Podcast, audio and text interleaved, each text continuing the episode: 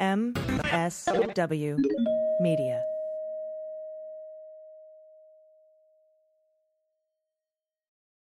So, Renato, now that Trump has been indicted, is he going to be like any other defendant? Uh, uh, it's complicated. I'm Renato Mariotti. I'm a former federal prosecutor, a practicing lawyer, and a legal analyst. And I'm Asha Rangappa. I teach national security law at Yale University. I'm a former FBI special agent, and I'm a legal and national security analyst. And we're here to help you understand topics that can't be boiled down to a soundbite or a tweet. So, Renato, just before we start, full disclosure to our listeners, in case they watch this whole pod through and notice that there's um, a, a Bollywood costume t- change, that uh, we actually recorded this last Tuesday, and our first segment has been overcome by events. And so we are redoing the first segment. That's an understatement. Yeah. I mean, what an event, right? Uh, the former president Yeah. is indicted. I think that uh, merited us getting up early and redoing this whole thing so we could get a super up to date podcast. Sure. So I think it's fair to say that this took everyone by surprise yesterday. We were expecting this grand jury to basically take a vacation uh, and that we were going to be waiting for another few weeks at least. Um, and Alvin Bragg got the last laugh. Uh, he he um, uh, he's his office has announced that they are indicting Trump. It's under seal. Negotiations are underway for Trump to surrender himself to New York, and I believe that right now it looks like we expect for him to be arraigned on Tuesday, and that's when we will learn what the precise charges are. Yeah. You know, I mean, uh, one thing that I was asked that I don't have a good answer to, so we could, that could probably fits into the, its complicated title here is why Bragg did what he did. Um, it's very unusual. Um, usually there's no like cloak and dagger uh, stuff regarding the exact date of an indictment unless the defendant has no idea there's an indictment, in which case it's all super secret. But eh, you know, this sort of thing where they say they're taking the month off and then suddenly there's an indictment two days later is unusual. I think it may been have been motivated by security concerns. I mean, Bragg had Mhm. threats, and there was like some white powder sent to him.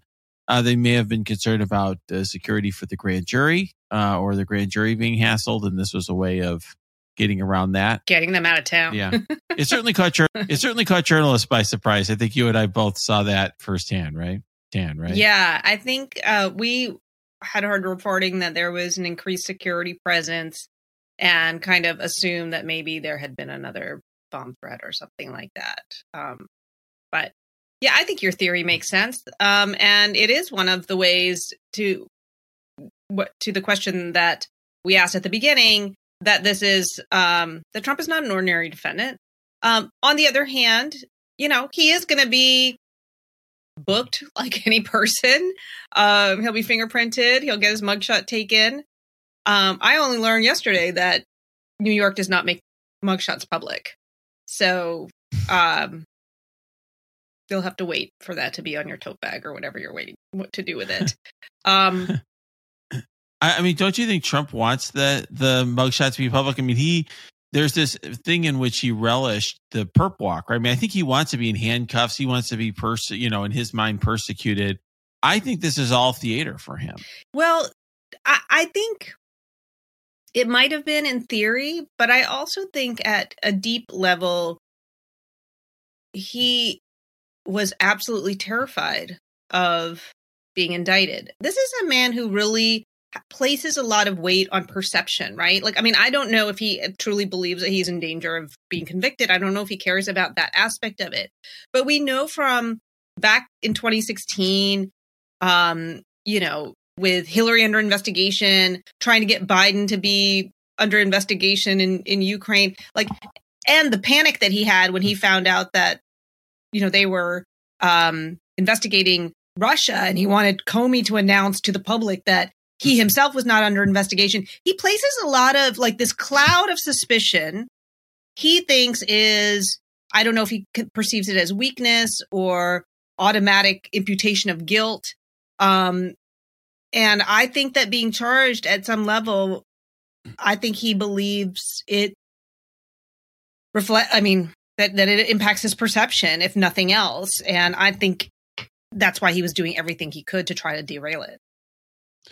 Yeah, it's interesting. Um, one thing I will say, you know, I was uh, responding on Twitter to Sarah Cooper, who is yeah. one of the funniest people uh, in the world. She's mm-hmm. the one who did those uh, funny videos, uh, uh, lip syncing Trump. Um, and, you know, she was like, Hey, is Trump, Trump's really not, still not being held accountable with anything. And I'm like, well, being indicted, uh, particularly when you're under federal investigation and state investigation for other crimes, is actually there's there's definitely some serious, um, uh, you know, serious downside with that. And and the analogy I drew was to somebody having cancer, and that's actually the analogy that I use. Like if I'm representing a client um, for the first time, like they just got indicted or they FBI just visited their office or their home and they suddenly realize they're under, you know, criminal investigation. I what I usually try to explain to them is that the process um, is very grueling. It's it can be it can just overwhelm and devastate a person. Um, I've had clients who've thought about committing suicide before. Um, it is just a very difficult experience. And the process of it is so challenging for most people that you kind of it's life altering and you lose part of yourself in the process. Like i mean it it is very very difficult uh, for most people. Now donald trump's not and that's why it's complicated. I suppose he's not your ordinary person. I i get that he's this maybe have some political upside for him. I don't know. He can raise some money off of it. But i think he is still a human being and the immense pressure and anxiety that comes with standing trial and being under indictment and being un, in judgment by others i think uh, it, it, it would affect anyone. Yeah absolutely. And the other thing for trump is he's now entering an arena where he no longer has control right? And this gets to a piece i wrote earlier this week about how Trump exploits information vacuums, and he's very good in that space. Um, you know, he sort of engages in guerrilla warfare, information warfare, and he can put out narratives, and um, you know, the, the justice system can't respond, or there, there's ways in which it can't be contradicted. Once the wheels of justice start turning, then he's he's in a rule based framework, right? Like he has to speak through his lawyers. They have to file things. Um, there are, you know, rulings that come down from a judge. And I think we saw this play out in the Mar-a-Lago thing. I mean, it was sort of a, a, we, a weird, wacky attempt to derail things. But in the end, he did get some delay. But in the end, it didn't really work out the way that he wanted it to. Um, in, in many ways, and more information came out that was actually very damning to him. Whereas if he had just kept his mouth shut, or not even kept his mouth shut, but just had not pushed the envelope in that way, he actually might have had more space to like make his wacky claims or whatever without pushback. Does that make sense what I'm saying? Yeah, I mean, I think that it's a good point in that the you know ultimately when you are under indictment um, you are part of a system and there are very good things about it actually there's a whole a slew of protections that are built into the process to help defendants um, ensure that they have a fair trial for example right but there is a process there and mm-hmm. facts matter and your behavior matters and you know i you know, I've the I get all sorts of questions from people in Trump's position, and if they're if I'm representing them, and you know, a lot I have to. There's a lot of things they can't do, and there's a lot of things they can't say, and they have it, it essentially everything that they do in their life suddenly has to get run run through their criminal defense attorney um, because it can have an impact on their case. For most people, it's an overriding concern.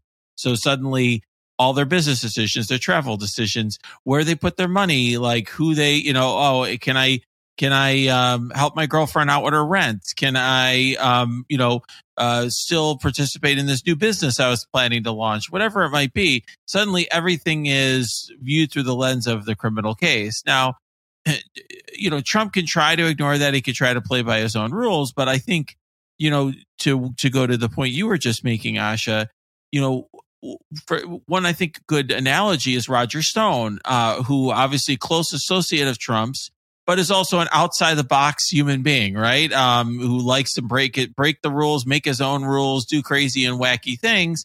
And he tried making a circus out of his whole trial and, you know, tried to make all these public statements and try to threaten the judge and do all of this. And in the end of the day, none of that really mattered. And he ended up having to go to trial mm-hmm. and he was convicted. Um, I don't know what the outcome will be here, but one thing I do know for sure is, you know, uh, a judge is likely not going to have patience for shenanigans. And in the end of the day, the legal arguments uh, are what's going to matter, right. not all of the theater. I haven't been on, you know, constantly since last night, but I don't think that Trump has Pravda'd since last night or since yesterday before the indictment. I now call it Pravda because I won't say truth. I don't know if he's truth. I I don't I don't I don't look. I I only see it when people post it elsewhere, right? Yeah, um, I'm not on that platform. But I mean, I will I, say I'm hoping. I'm just wondering if at some like I don't know if like his lawyers have, you know, duct tape mittens on him or something, um, or you know, taken away his phone. Um, but you have to imagine that they're like, dude, man, this is serious. Like you you cannot be tweeting stuff yeah, I can't imagine that they're going to be able to accomplish that, which makes him such a difficult client. I mean, it's so different than a typical case. I mean, first of all, I mean, he it's fair to say he doesn't have a legal team up to this task of trying to defend multiple indictments and or uh, potentially multiple indictments, likely multiple indictments, but certainly multiple uh, criminal investigations and now one indictment. But separate from that, I mean, you know, usually um, you would have all of that button down. You'd have the defendant saying nothing. The only statement would be through his attorneys. And we had even the night of the indictment, right? A, a quote statement by Trump, you know, like the statement from the 45th president sort of thing, you know, blasting Bragg. And so, yeah, I, I think that, I think that's going to happen. And it'll be interesting to see whether it has an impact in this trial. I mean, I think, you know, one thing is for certain, um, you know that he is already using this and is focused on how it helps him in the Republican primary, and it very well may help him there. You know, I think that that's another spin that we need to examine critically. You know, Trump likes to say things and make them true in the process of saying it, right? Like, I remember before the 2020 election, I was like, don't accept the premise and don't, you know, create the outcome that he wants by buying into what what he's doing. Um, I think that there, to be honest, I mean, there might be a like you know this twenty to thirty percent diehard MAGAs, but I think most people, you know, I like my presidential candidates when they're not indicted. I think that's really how most people feel. Um, and it's embarrassing, I think, to have, you know, a person accused like unless you are absolutely you know convinced of his innocence i think that this will be damaging to him. And i think that's partly why he's so terrified about it. This is only by the way the first of many to come in my opinion. You know the the ball is rolling or whatever the snowball has started rolling and gaining momentum. Um i don't know what metaphor i'm using anymore but um you know, the Florida, the Mar-a-Lago, the January 6th. And I mean, as you get closer and closer, uh, if he's under, you know, if, if, if he's been charged in three different jurisdictions, um, you know, for four different sets of crimes, then that's a problem. And I think you also mentioned the logistical problems in that great Politico piece that you put out yesterday.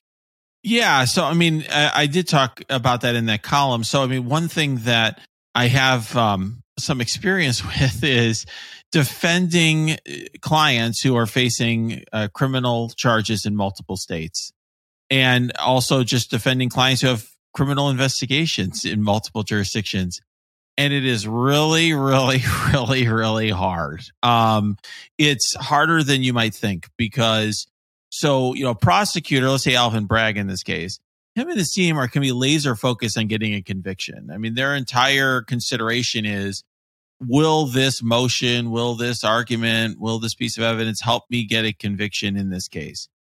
The defense in Trump's case won't be able to be focused on getting a win in that case, which often requires you to be very aggressive and agile and doing all sorts of uh, shenanigans on your side and the defense side to get a win. Um, instead they're going to have to be playing a kind of 3D chess. I mean, what you have to do if you have multiple cases that you're facing is you have to consider for every statement you make, motions you file, thing you do, you have to consider how does this impact all these other cases at the same time? And it can have a significant impact. I mean, the timing of cases, like you want to have your weak cases go first. If you have a conviction in one case, that could be used against you. In the other cases, it could preclude you from testifying if you get anything you say in the first case, uh, anything you file, uh, whether it's um, you know certainly any of his words, Trump's words can be used against him. But even the filings, if you take an inconsistent position in case two or three, the judges are going to uh, certainly point out the fact that you actually took the opposite position previously.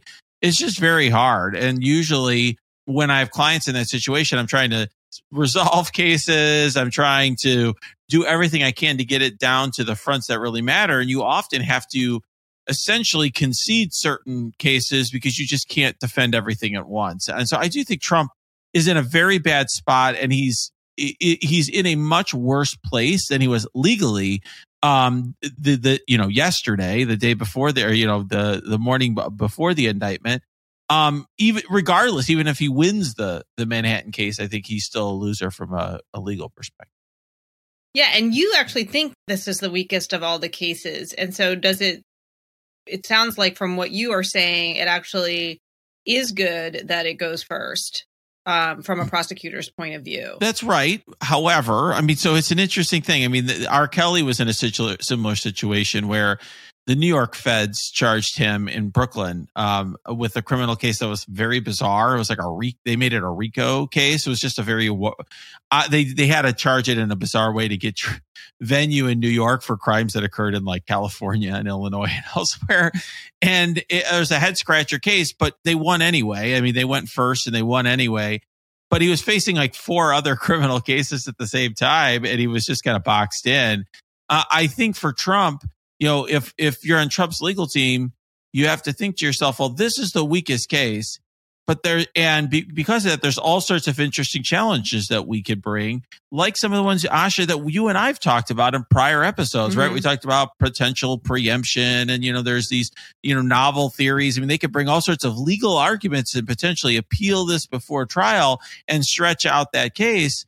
But if they, let's say, are indicted in the Mar-a-Lago case or in Fulton County or so on, they don't want to, those cases might speed the trial comparatively. So usually what you do is if you're the defense is you have this, this two step you play where in the one case that you, you want to go slow, you're like, Oh, there's so much discovery and we need more time to review it. And you file a hundred motions. And in the other case, you're like, I want my speedy trial, right? Uh, in a different state. So uh, it, it's an interesting thing. I think he's going to end up delaying everywhere, um, which may, maybe in his in, in he his perceived political uh you know, maybe in his political advantage, but I don't think is necessarily the smartest legal strategy. But that's not what his lawyers are usually known for. Yeah, and you know, it'll be really interesting to see what the how the charges are framed um, when they come out in terms of you know using what comes out in the Manhattan case and other cases, I mean, this was sort of the OG, you know, of attempt to cheat in the election, right? And I, I'm wondering, can that be used later by Fani? Like, in other words, if he is convicted, right, of let's uh, let's say this comes out as conspiracy to commit an election campaign finance uh, finance violation, um, can that be relevant to like you've already you already tried to you you already engaged in a conspiracy to in, to cheat in this other election so that you could mislead voters, et cetera, et cetera. Does that become relevant in the Fulton County case? Well, it's 100% relevant if he takes the stand, even if he gets convicted of the misdemeanor, because it's a misdemeanor that involves dishonesty. So, at least under the federal rules, I'm not an expert on the Georgia uh, uh, rules of evidence, but federal rules of evidence, he would be that that would be permitted for impeachment purposes, which would essentially mean that he couldn't take the stand. And it's a situation, by the way, that R. Kelly was in, situation that Avenatti was in, um, mm. situation, mm. uh, Weinstein, Harvey Weinstein, like a lot of defendants are in a situation where once you have one conviction, you basically can never take the stand in a subsequent case. And that can matter. I mean, in R. Kelly's federal case in Chicago, one of his co-defendants got off completely. Um, and other others, there was a number of charges that were not guilty verdicts in that case. But R. Kelly couldn't take the stand without question, right? Because the first question would be, you're actually convicted of running a criminal enterprise to, you know, abuse children, right? So it would have just been devastating for him. And so I do think, um, it would, it would hand, handcuffed him completely, um, in that proceeding. Yeah outside of that is it can it come in in any way you think or no? No it couldn't come in otherwise. Um um unless it was like uh you there has to be a motion under uh rule of, well at least the federal rules it's rule 404b to let in a prior bad act. Um and yeah. there's very it has to come in not for it's truth, very stringent but, yeah but for some other purpose. But but but just for for what it's worth i mean any piece, you know, there there can be pieces of what he said and what he did that can come in. And all of that, that's that's the problem for him is that you know the what if you're a prosecutor in Fulton County, you're reading these transcripts and mining them for nuggets. Um, you're looking for little things that you could pull out that move the ball forward for you in ways that that you and I can't even anticipate because we're not that much in the weeds um, in in the uh, in the legal proceedings there, and they'll do the same thing with legal positions. They'll be you know telling that you know using all of that to tell the judge, well, hey, you know Trump said this and that about uh, discovery in that case or whatever the issue is. So one thing I do think is worth talking about, Asha, is this this business about the number of counts. Um, so oh, CNN yeah, had a yeah, report that he's facing like 30 something counts. Um, we don't 34. know as of the time of this recording. That may be outdated by the time you're listening to this. I don't know how much it matters. I think this discussion is still fascinating because supposedly he's facing 30 something counts. And people are like, okay, does that mean that he's buried? Is that super serious? And the answer is actually no. Um, and I'm just, we're going to get very real here. Um, is that, you know, the number of counts in a case really does not directly correlate with the seriousness of the case because prosecutors can do all sorts of things to turn one crime into many different counts. Um, and it happens on a fairly regular basis. Um, I did not really, I never did this um, myself. In fact, I was very big when I was a prosecutor and having my cases very streamlined and very narrow.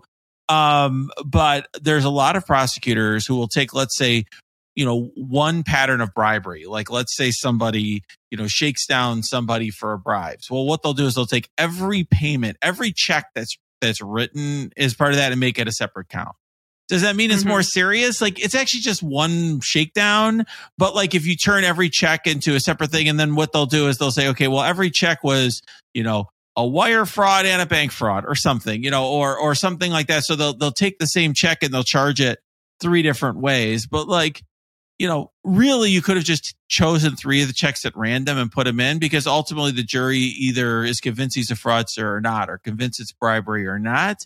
But what they'll they'll do is sort of turn it into more than than that. And the theory is that it's hard for, and I think it's right that it's hard. This part is right, is that it's hard for a jury to to to to check off on their verdict form, not guilty like thirty three times in a row. Yeah, this feels like a psychological tactic in a way. And it's also, I mean, it, it impacts um the perception of the public, right? I mean, imagine this indictment unsealed on Tuesday and it's like Trump charged with 34 counts of, you know, whatever, whatever, um, or 15 counts of this and, you know, 14 counts of that. um, that is psychologically, cognitively, it makes it seem like he was doing a lot of criming. One hundred percent, and that and that's why it's done that way. Um, it, it, can backfire for prosecutors, by the way, if you have very little evidence. Like, and what I mean by very little evidence is sometimes your evidence is super rock solid, but there's just two witnesses. There's like the guy who was bribed, and there's the recording or something. You know, it's just very. You have three three you know, actual exhibits in your case, right? Or something like that. Hey, we just got the drugs. Like we got the drugs and the, you know, the confession or something.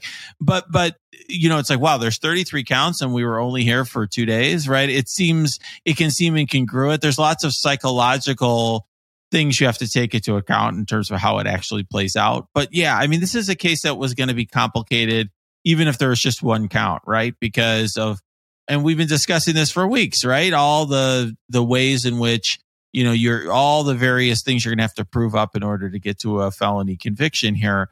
And so uh, having the number of counts uh, matches that, and like you said, adds to the weight of it. But I, you know, just for our listeners who are super savvy, they're savvy enough to want to listen to a podcast for a long time um, to understand this com- in a complicated way. Um, doesn't doesn't impact the sentence um, generally doesn't impact um, you know the, it doesn't it doesn't indicate seriousness. So you, the counts don't impact the sentence? No i mean the crime impacts the sentence in other words you know for example if you're charged with if you're convicted or ch- if you're charged and convicted of a particular type of crime um, that does impact the sentence. But usually um, you know it doesn't impact the sentence if you're convicted of let's say five counts of fraud versus one is that is that if it's arising out of the same set of facts? Like I would think if like I would think that somebody who bribed one person even you know and if like maybe they pay them 10 checks or whatever and you're saying okay those are really the same crime. But if they bribe one person and then also bribe another person that should be more serious than bribing just the one person. And if that was all included in the same count Right. So you could charge, you can have a count that's like scheme to defraud. And the scheme to defraud is that Asha Rangappa defrauded, you know, a whole host of people, you know, in as part of her fraud. You scheme. know, Fox News is going to c- cut that and like air it somewhere. oh, no. Um, probably, and some people on the on the internet, right? Uh, or on, on right. Twitter, yeah. So, but but you get the idea. Okay, we'll make it pancake. So pancake you know defrauds 14 different people as part of his fraud scheme um you can have that in one count and often you do i mean you'll have in fact like in federal i mean i because i'm uh, i don't know new york law as well in federal sentencing um you can have pancake with 14 uh you know victims 140 victims and so the the modifier in the sentencing is number of victims loss amount like okay. what's the total loss it's not how mm-hmm. many counts and the reason it's done that way specifically and purposely is to prevent prosecutors from playing games. They do yeah. not want sentencing control by prosecutors. And so, by the way, that also can sometimes mean that prosecutors will put all sorts of circumstances in front of the judge that they didn't charge, or sometimes that the person was even acquitted by, and the judge can make, uh, you know, acquitted because the standard is so high, and the judge can make a finding by a preponderance. Like, hey, I'm January 6th isn't in front of me, but I care about it anyway. Um, and I'm going to take that into account. It, it, probably won't work that way in Manhattan. I mean, from what I'm hearing from my friends uh, in Manhattan, is that this is the sort of case that often would not get a prison sentence in New York. But that was my understanding. Yeah, but it nonetheless, I don't, you know, I don't think even there the the number of counts would drive things because prosecutors can play so many games with the number of counts. By the way, fun fact: um, and I know this from a talk that I gave on, uh, you know, the relationship between uh, the prosecutorial function and the executive branch is that since 2000, former leaders in 76 different countries have been prosecuted or jailed. Wow, that is a fun fact. I thought you were going to you were going to tell me something about Pancake committing fraud. So it's no, he commits fraud. it's it's just an ongoing fraud scheme over here um, uh, to get treats. But um, but in all seriousness, no, that is that is something. That's I thought that was an interesting thing, and I, I posted on Twitter. It's an interesting map um, and it includes democracies like France and South Korea. So it was just an interesting thing because I know that people are like, this is a third world country. Um, you know, and it's not necessarily true. I think it's a matter of perspective. It's also place a place where rule of law is upheld, you know, and no one's above the law.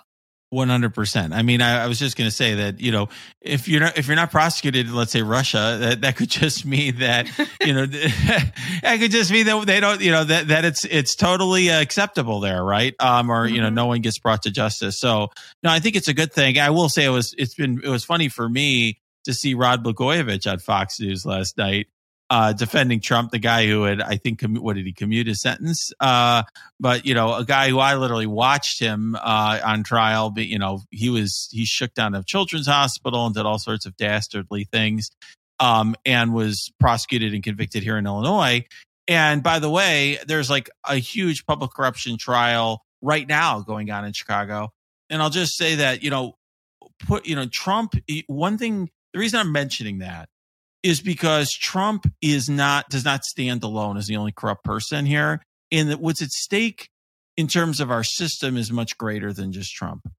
And one point that I've tried to make to people is that what Trump is doing to try to suggest that the system is rigged, that the system is wrong, that the system doesn't work, which fraudsters uh, like Rod Blagojevich are fine jump latching onto, um, is hurts all of us, regardless of your political orientation or nothing else, because that is what polices our system. That's what makes us not a third world country is having people being able to be brought to justice, uh, no matter how powerful they are, whether they're the governor or the president. I'm so glad you bring that up because I wrote a piece a while back when he was on his pardon spree where I said, take a look at the crimes that he pardons because it gives you a window into how how much contempt he has for the rule of law and for due process. His first pardon was, I think, Joe Arpaio, who he pardoned for, you know, who had been convicted criminal contempt of court.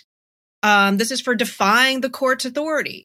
Um, later pardons were, you know, Scooter Libby, obstruction of justice, people who make false statements, um, all these people who try to thwart the integrity of the functioning of the justice system, eh, which I think he he hates those rules, right? And and it was denigrated as these are just process crimes. The process crimes are what make what allow this whole system to function. The substantive stuff, you know, we we matter too, but if if you can't make sure that um people don't lie, that they obey the authority of the court, that they don't tamper with witnesses, um, that they don't destroy evidence, you're never going to be able to bring those cases in the end. Um, and I think it's just really interesting. I just mentioned that because you mentioned Rob uh, Rod Blagojevich, um, because he was another one that I think really gave a, a was a psychological window um, for Trump. Yeah, he, by the way, was very Trumpy in a lot of ways. Um, you know, he was somebody who made tons of public statements while he was in his criminal case. In fact, he used to joke every time he appeared on a late night talk show, he would get a videotape from my colleagues of his appearance as uh, evidence in the case.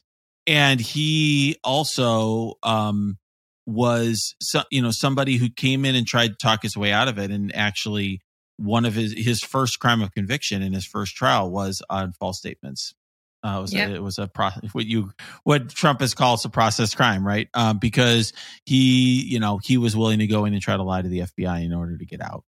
Oh, lying to Congress, Roger Stone. Yeah, there you go. And pardon yeah. him for that. So he's he's all, and it's a signal also for people who are in his circle. Like, you help me out, and I'll make sure you're okay. Of course, that's not going to help him in the New York case, but yeah, well, speaking of helping out, um, I, I, thought it was interesting. Uh, you know, I'm sure you saw uh, Asha the um, statement by Ron DeSantis, Ron DeSantis that they're not, you know, he's not. Florida's not going to help get him out. If if Trump doesn't go up to Manhattan, we're we're not helping uh, the the state of New York get him up there, right? Um, yeah, and people were like, "What does this mean?" Um, and you know, does that mean that marshals are going to have to go down and you know, will he be a fugitive from justice? Um, but I think, first of all, he's going to surrender himself. So I think this is a very convenient way for Ron DeSantis to make a lot of big, bold claims that he's not going to have to back up with action. Second, he's required by the Constitution to present Trump if New York requests it, and he's been, you know, indicted by due process and all of that. Um, but third, my okay, if we we might as well imagine the hypothetical, uh, the legal hypothetical, since you know with Trump, you never know, it could come to pass. My thought was that the Supreme Court has original jurisdiction for um, disputes between states, and that in such a case, New York could go directly to the Supreme Court and ask for a writ of mandamus, which is an order from the court directing the state of Florida to deliver Trump. That's what I think would happen. Yeah, and that sounds about right. You're, you, it's something you've thought more about than me. I mean, one thing I do know is for sure is that uh, very practically that there's there's no way that Cal uh, that uh, Florida would be able to do that legally, just for the reasons you said in the Constitution. I one thing I you know my my take on it was that, like you said, Ron DeSantis is trying to make himself the center of attention, trying to get a, a headline mm-hmm. for himself in something like you said that he would never have to do and Trump would never want to put him in that position. Trump would not want to have uh, the the limelight go to somebody else. Right and the narrative be that he's hiding in Florida yeah. protected yeah. by Ron DeSantis like he's oh a little boy under Ron DeSantis's protective wing. Like that's never going to happen. Um, and his lawyers would tell him like that. Maybe if that was a way out of it, like if he could just chill out in Florida the rest of his life, uh, maybe. But that's that's not um yeah that's that's not the reality anyway never gonna happen yeah i wish the lincoln project would come out with a quick ad calling him wimpy don wimpy don needs ron to help him and protect him. That would drive him nuts i think. Probably uh which is why he'd be on a jet to new york like tomorrow. Yeah right. But that that you know one thing that people have asked is like how all of that works and we should just kind of circle back to that a little bit. I mean it is not at all unusual the fact that um, he is, you know, still a free man and out there, and there's conversations between him and his attorneys to figure out when he's going to report. And, you know, he'll just show up for his court date, not in handcuffs, but in a suit. Like that's all very normal. And that's just how things, how things roll. We've talked a little bit about that in the past, but, uh, the questions are, are escalating on that front now that it's reality. Uh, what, what, by the way, one thing I'm curious about, Asha, I have I have been seeing for days, weeks now, lots of people in my comments saying like, "Oh, this is never going to really happen." You know, indictments never actually happen. So, what happens to those people? Like, do they uh, have they do they like suddenly change their tune? I know. I felt like bookmarking, yeah, some of those and coming back. I don't know. I think they just moved the goalpost and they're like, Pretty he'll much, never be right? convicted. He'll never go to trial before the election. You know, it's always they're they're the um the Eeyore reply guys, like you know, downers. Yes. on everything. Uh, in terms of being a downer, I do think this is a very difficult day to beat Donald Trump. Um, none of you should envy him. Um, this is not a good thing. There's no way to spin it as like this is a, a great development for him. Certainly legally, it's a disaster. Um, and it is going to be a very difficult process ahead and we'll be here to follow it. Yeah. And I'll just add, if I could give my closing thoughts, that, you know, I'm, I'm happy that he is being held to account because we've watched a lot of stuff happen over the last six years.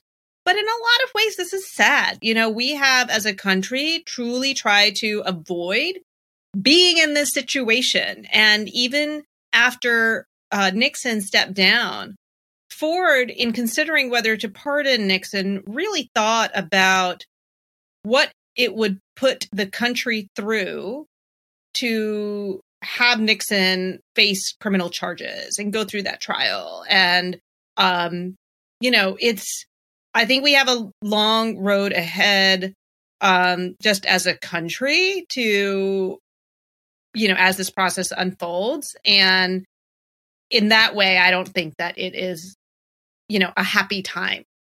Yeah. And I'm concerned about the impact that it has and how people view the justice system in the long run, which is so important not just for cases like this one, but for all cases all across the country where we're trying to bring people to justice, including corrupt politicians.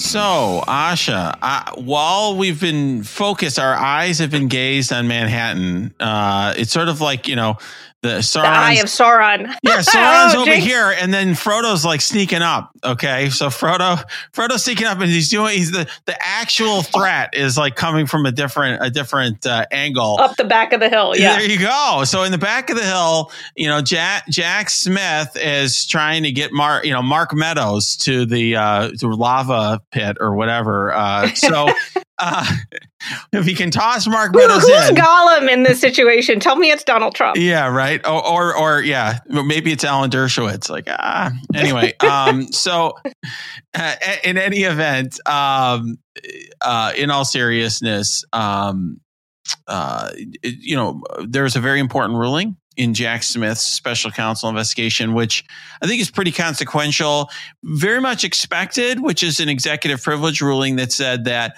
all of these top presidential aides, including Mark Meadows, can testify before the grand jury. There's an override of the executive privilege claims that were raised by Trump and by those individuals, I think, on his behalf it's important because you know the chief of staff is always the gatekeeper to the president but with this president in particular uh, there was some great testimony on this from cassidy hutchinson to the january 6th committee because she worked for mark meadows about how trump didn't use texts and emails and so everyone was contacting mark meadows to get to trump and so mark meadows really knows everything that was going on here and in many ways if he was forced to testify and be honest, uh, he really could bury Trump potentially.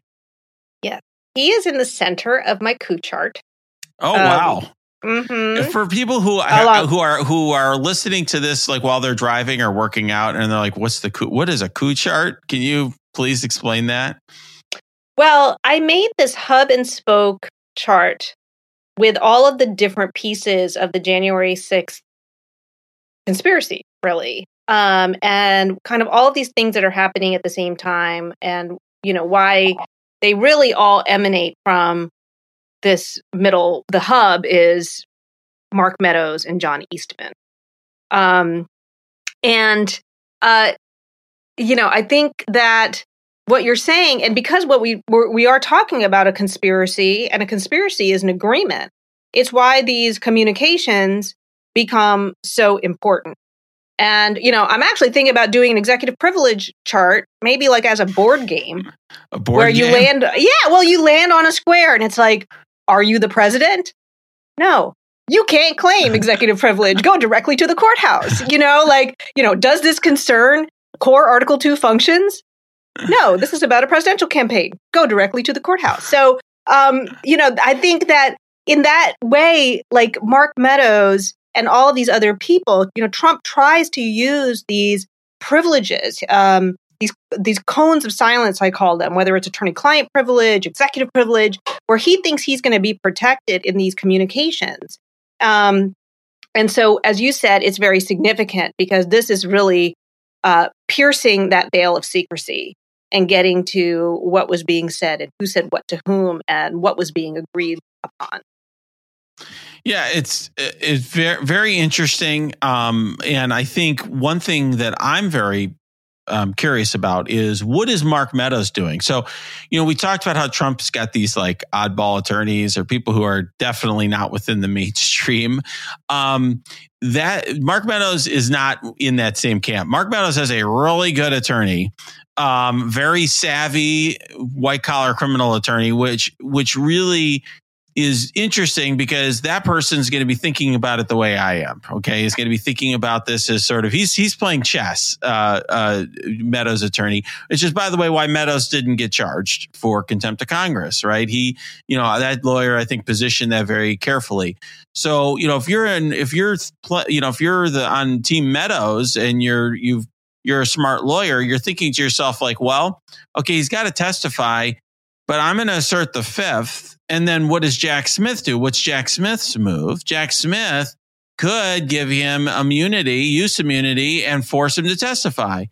separately, you could strike some sort of deal with Smith in the front end and say, okay, my guy will testify, but I want immunity in exchange for his testimony. I want like letter immunity, which is where there's a letter agreeing that uh, my office, the special counsel's office, is going to prosecute you.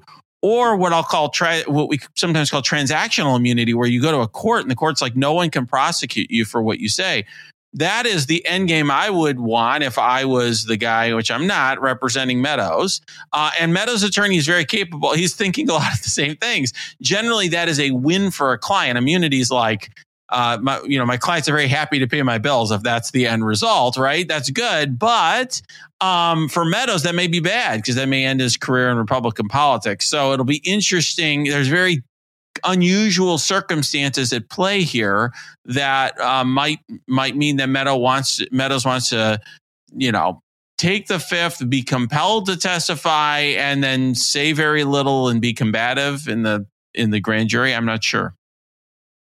Yeah, and I mean, he is really at the epicenter of of this, and he, I would think, is very likely to have criminal liability of his own. oh, Meadows. Yeah, I mean, here's the thing. I mean, that's a that's why uh, of asserting the fifth is an obvious choice for him. Is that yeah? If it, Jack Smith clearly going after Trump, and whatever Trump did, whatever criminal liability Trump had, very likely Meadows was part of that because he was working with Trump and aiding Trump and agreeing to do things with Trump. And so it's it's possible that Meadows didn't, but it's it's it's it's it would be a hard it would be hard to imagine that Meadows wouldn't get caught up in that because when you know about criminal activity and you help to make it succeed in some way you're that you are guilty of that same crime. And so Meadows of course was his whole job was helping Trump do things. And it didn't it, based on the accounts we heard in the January 6th committee including from Cassidy Hutchinson it sure didn't seem like Mark Meadows was pushing back on anything. At best he was sort of like passive, like just sort of watching it all happen, drinking his whiskey um, or whatever. I mean, I'm just metaphorically, of course. Um, but you know, it's also very likely uh, that he was helping Trump in some way, given his position and his role. Yeah, and I mean, Cassidy Hutchinson's testimony uh, suggested that he was actually in contact with people in the so-called war room. These yes. were like Steve Bannon and Giuliani, and those guys were much more intimately connected with the people who were showing up that day, um, mm-hmm.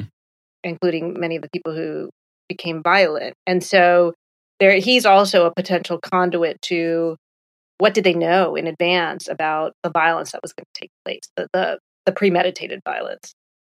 Yeah, in a criminal case like this, what are the best uh, situations you could be in as a person who didn't really know much. When if the, if you were around criminal activity while it was afoot and you really were not clued in, like you just happened to be at the drive-in when the drug deal was going down or something like that, um, that's fine. But like if if you're super clear clued in on everything, that's generally a bad thing for you, and that's the unfortunate position that Meadows is in, and he's also in an unfortunate position where you know where one of the people who is closest to him has really put out her testimony in a very comprehensive way. And I think she's quite credible. She has a lot less at stake. And I just think a jury would find her very credible.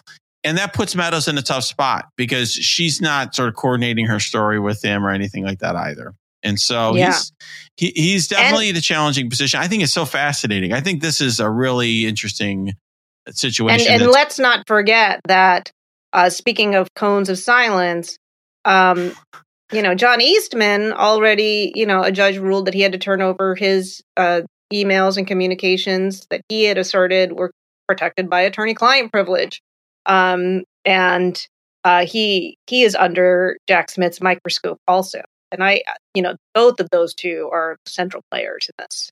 Without a doubt. Yeah. I mean, and of course, we also had the recent, yes. I mean, uh, it's crazy to me that you had two attorneys, both have the crime fraud exception um, invoked to get their mm-hmm. communications mm-hmm. with Trump. I mean, that I literally have never seen a prosecutor. The other act- one, the other one Renato's referring to is Evan Corcoran in the Mar-a-Lago case. right, and I think did we discuss that in the last podcast? We did discuss it last week, but just in case people can't keep track of all of the lawyers that are also criminals. Yes, or you didn't listen last week's last week's episode worth listening to. But yeah, I, I've never seen that in my career, and literally, I, I ever I've been talking a lot of, ever since this happened. That this has been like a topic of chatter amongst criminal defense attorneys. We're all like, yeah, prosecutors talk about it, but they never actually do it. So difficult, and so it's just it is crazy. And yeah, I do. Uh, we we still don't know hundred percent what's in those emails, right, between Eastman and Trump. So could be very interesting stuff there. Clearly, stuff that that moved Judge Carter quite a bit.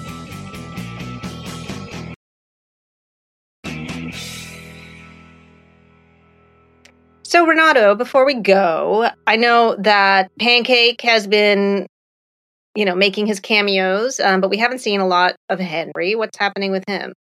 Well, Henry is almost not a puppy. Okay. He is like getting close to two years and he is changing. I mean, he is becoming a little man. So Henry's all business now. Um, like oh. Henry, Henry comes into my office. He wants to get a pet, and then he dashes off like he's got a business meeting to go to. He's got something else to do. I, I don't know if anyone else has a dog like this, but my dog is like very busy. Okay, so he's like, you know, he'll be playing with me, and then he'll run downstairs because he's got to see what's going on, making sure like no one's attacking our he's home. Busy. Then, then, then he runs back up. Like you know, he's he's got a lot going on. So Henry is occasionally present, but he's you know, unless there's some treat involved or something like that, like he's he's got he's got a lot of angles that he's working. So I, I, I don't know. It's it's an interesting thing. My wife's kind of sad because he's not like her little puppy anymore. Um, uh, I think it's great. He's like a little man. Like he's he's he's he, we're gonna dress him up for Halloween as a businessman. He's definitely. I love that. So what business. happens when what what happens when he grows up? What does he want to be when he grows up? Uh, it's a good question. I, I do think um, I do think that no matter treats are definitely involved in some way. Um, but he, he's he he's definitely he could. I think I could see him as a criminal defense attorney. He's like very he's yeah. very sly and he's very uh, he's very persuasive. Uh, uh-huh. Very good at getting. And he's got that way. kind of down home look to you know get this the jury sympathy. You know. Yes, he's totally like I'm just o- one of y'all.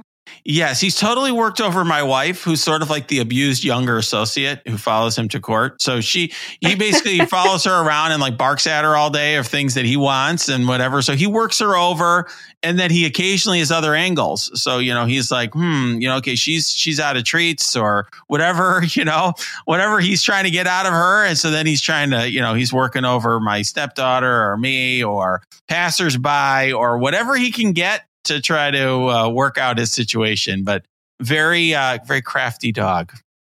Yeah, I've seen pictures of Henry, and um, if he were making an argument, I would completely believe anything he said. There you go. There you go. He's ready to ready for his own law practice.